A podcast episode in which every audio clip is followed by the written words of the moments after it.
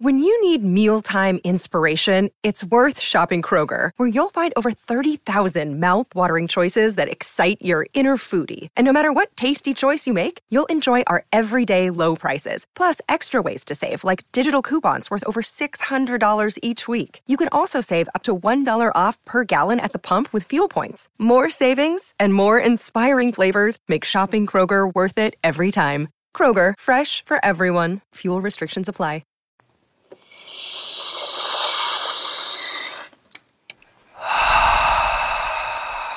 High Theory.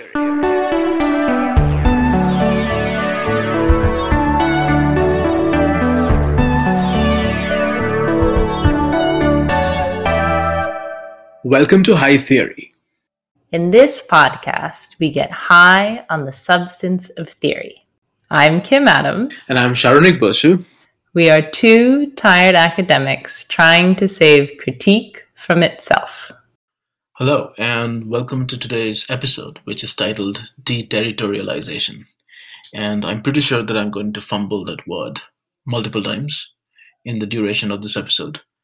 But I would like to welcome today's guest, Shweta Krishnan, and I will ask Shweta to introduce herself.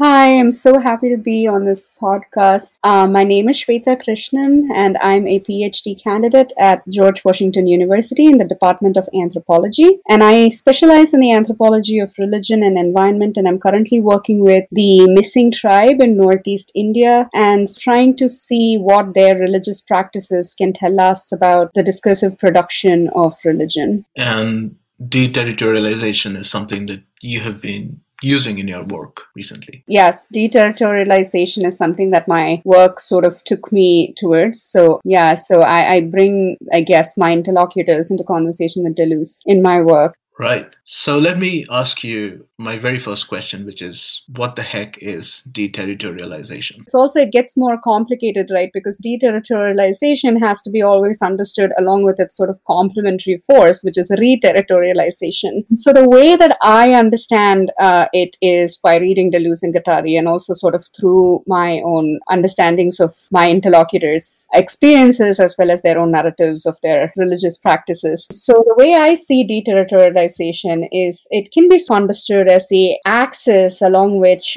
formation gets destabilized, along which a formation sort of runs off and expands itself, pushes itself into new territories and undergoes change. And in the process, it produces complementary changes in all those other formations that it is contiguous with. So deterritorialization always calls attention to contiguity, to things that sort of coexist, co-evolve, co-produce, and almost always changing in complementary to each other and in dialogue and in conversation with each other. And this dialogue and this conversation isn't necessarily always intended, right? One doesn't intend to deterritorialize or re-territorialize something. It is, you run off in a particular direction, and that causes a change, not just internal to that thing which is running off, but also produces changes in everything that particular formation touches and is contiguous with. So I think that is my way of understanding deterritorialization.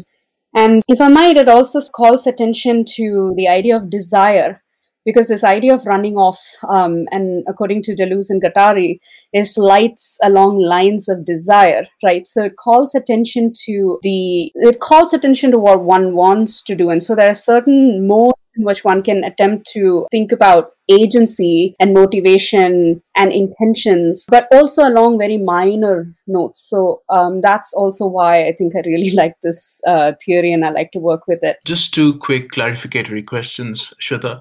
Firstly, what do you mean by formations, political, cultural formations, possibly? And what are the geological metaphors and forces which influence Deleuze and Guattari's idea of deterritorialization, and of course, your understanding of their work?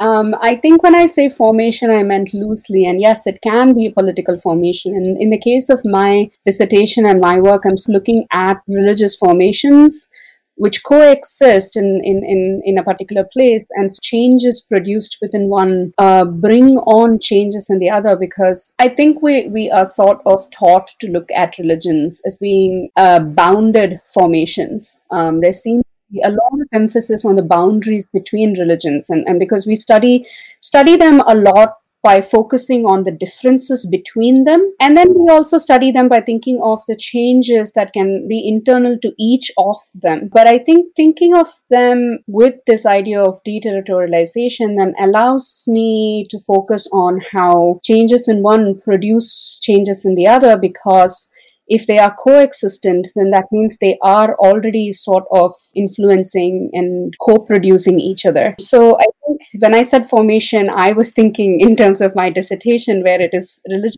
formation, but I think it can be any sort of formation. And that's where, like, I think, you know, it leads into your second question, and it is grounded very much in the idea of geography and geology, and especially in the way that Deleuze and Guattari write it. They call attention to the idea of strata, and they're asking us to think of it in terms of geological sedimentations and geological shifts and sort of siltations, right? Like where you can picture it, you can sort of visually imagine deterritorialization by thinking of the process of, say, erosion and land getting carried off.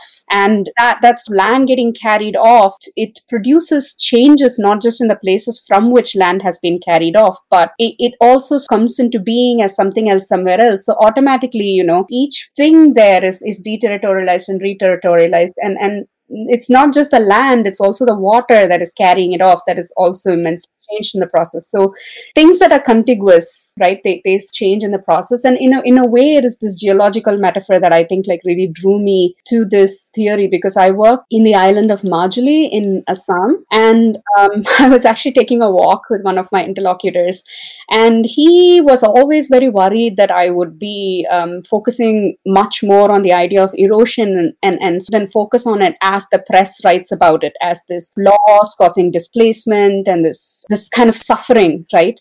And he kept telling me, you know, there's another way to look at erosion. There's another way to look at erosion. And then he says to me, okay, you know, so my village and the village that you see across the river, we have a strange relationship with each other.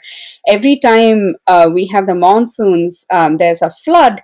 And when the river recedes, you never know which side it's going to sort of erode more. So sometimes our village is bigger after the river recedes. Sometimes their village is bigger after the river recedes, and that is sort of the relationship we have with each other. And in the times when our village is bigger, we have more grounds to do our agricultural work on, and at other times they have more grounds to do agricultural work on. And then he's almost talked about it like the river and the land and the people, there's molding around each other, right? That it is not the river and the land and this dance between the river and the land that causes the problems of displacement and all of that. It is because of this idea that human beings should be settled in one place. And that as a tribe, they had been very migrant and had actually followed in a way their desires to move and move along with the river where it took them. But certain political changes, you know, brought on by not just, I mean, the major factor there being colonialism and sort of capitalization and the frontierization of Assam, and then the changes that the massive changes that it produced. But even before then, the politics, the Ahom kingdom and all of that, it restricted their movement and their changes. And so he was kind of trying to draw attention to the fact that it is not land getting eroded per se that causes these problems, but it is these other factors and these other processes. And therein you can see how land and water are then contiguous with other things as well. So it's always a push and a shove, and the change in one producing changes in the other, and how people, their agencies, their desires always take flight from the formations to become new things, as and how things allow them to go. So yeah, in a way, I think the geological metaphor, like him calling attention to it in terms of land itself, and so did other people. So I think the geological metaphor really did make me think about trying to turn land into theory. That was such a beautiful way to describe your motivations, Shweta. So my next question is, how do we use deterritorialization?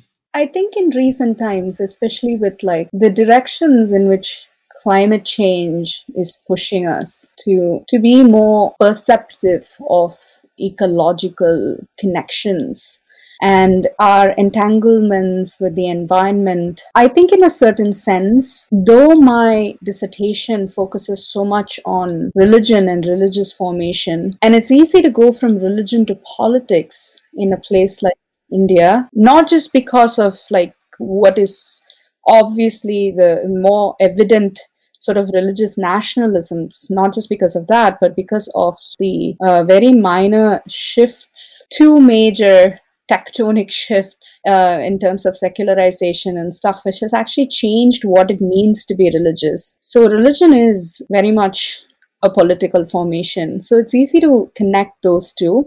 And then I always feel like ecology and religion, the connection becomes much more about the concepts of religion and, oh, okay, these religions, they point to these connections between humans and environment. So we can go from religion to environment by following the ways in which religion itself suggests humans are connected to non-humans or to land or to stuff like that. So in which case then religion acts as a theory and the environment seems to be a substrate for the theory. But I think when I was with my interlocutors, I did not feel that religion functioned on the level of a theory. It wasn't quite dictating something in that sense to them. And of course, it is a discursive production of values and of practices and of the self, but it is immanent in sort of the everyday interactions with the environment. So the environment isn't simply a substrate for religion to act upon, and it is not like, okay, religion is high, is the suprastructure, and then you have material world, the environment, right, where then like the religion connects to environment. And so I didn't find that kind of material and ideological separation. People made sense of what they were coming across in the oral stories that they had heard from elders in their tribe, or in fact, the religious revival that I am studying, it's both a revival in terms of revitalizing pre-existing values and ethical practices, but it is also a reinvention. Some of these practices have been lost over time, or they're there around, but people don't quite know if they're following it in the right ways, or if it feels relevant to the younger people of their community. So they are sort of reinventing it and reformulating it so that it feels relevant and meaningful in today's times. So, but I never found that there were internal meanings to these things and people understood the meaning and then therefore connected to the environment in certain ways. It would emerge from the ways they interacted with, say, land when they were farming, or with cows that they were raising, or with pigs that they were raising. And it is in those interactions in which, you know, something like the pig or the cow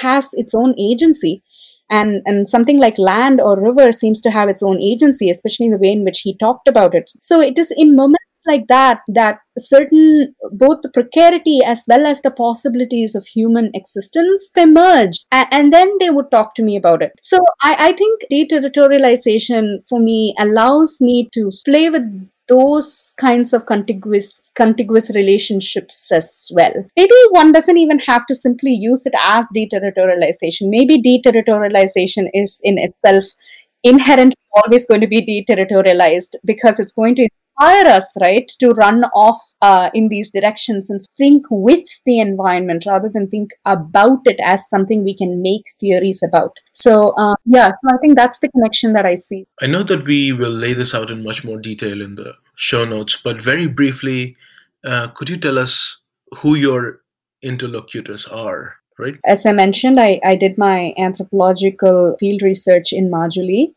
And I work with Mising tribe, that is M-I-S-I-N-G. And they live across Assam, but I focused very much on 14 villages in the island of Majuli. And Majuli is a 480 square kilometer island, so it's quite big. And there are several Mising villages, over 100, more than that even, Mising villages. And I focused on 14 of them where this religious revival has picked up momentum. So there's a lot of movement in there already. The water moves.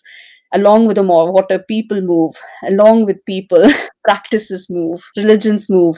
course, they get interrupted by forces of imperialism, pre-colonial imperialisms, colonial transformations of the Brahmaputra Valley, as well as of the surrounding regions, tribal tracts being put in, various restrictions coming in, the conversion of Assam into tea plantations and oil fields. And so there are lots of processes that sort of interrupt these practices, and hence it's a revival today where people are trying to revitalize things that may have changed in directions that they didn't want it to go. When I think of it in terms of deterritorialization, I also think of how today there are explicit desires to formulate the religion in a way where there is some degree of uniformity across the geographies in which this religion is currently being followed, so that it feels like a religion, right? Because that is one of the ways in which, I guess, religions derive their legitimacy, is that there's some degree of conformity or some degree of uniformity sort of expected, so that it feels like a community lives by certain rules. And so they are trying harder than ever before to impose that sort of uniformity and you know, impose certain degrees of conformity onto the religious practices. However, in the ways in which people interpret it, in the ways in which people understand it in and through of their own interactions, as I was saying it before, regardless of how people try to standardize the understandings, these understandings take different directions and keep running off. Okay. Last question for the day. How will deterritorialization save the world? I think what was really eye-opening for me was thinking with my interlocutors and then bringing them into conversation with these understandings of deterritorialization, I think really allowed me to look at religious discourses differently. And especially in a time, I think, where so many things happening in India and across the world derive their authority from claiming that they can fix the meaning and interpretation of religion. I think deterritorialization points to an inherent incapacity for something as capacious as religion to be fixed at all. It doesn't just point us towards those moments or those aspects of religion where somebody like a founder figure or some sort of a revolutionary figure deliberately reinterprets something differently in order to produce change, right? But it actually points us towards moments where changes produce themselves because interpretations vary. And those interpretations push people in different directions, regardless of whether they intended to do things differently or not. Difference exists. And so I think that is what I would say is really the value of looking at something through the lens of deterritorialization. It really pushes you to think of how difference is just immanent in everything. And that is how deterritorialization will save the world. Thank you. Thank you so much for talking to us, Shweta. And thank you for listening to High Theory. If you like our podcast, please review and subscribe on Spotify, iTunes, Patreon, or wherever you get your podcast fix. Sharonik Basu manages our social media presence. Owen Quinn composes our theme music, and Kim Adams and Sharonik Basu edit our audio. You can also find us at hightheory.net. We hope you have a highly theoretical day.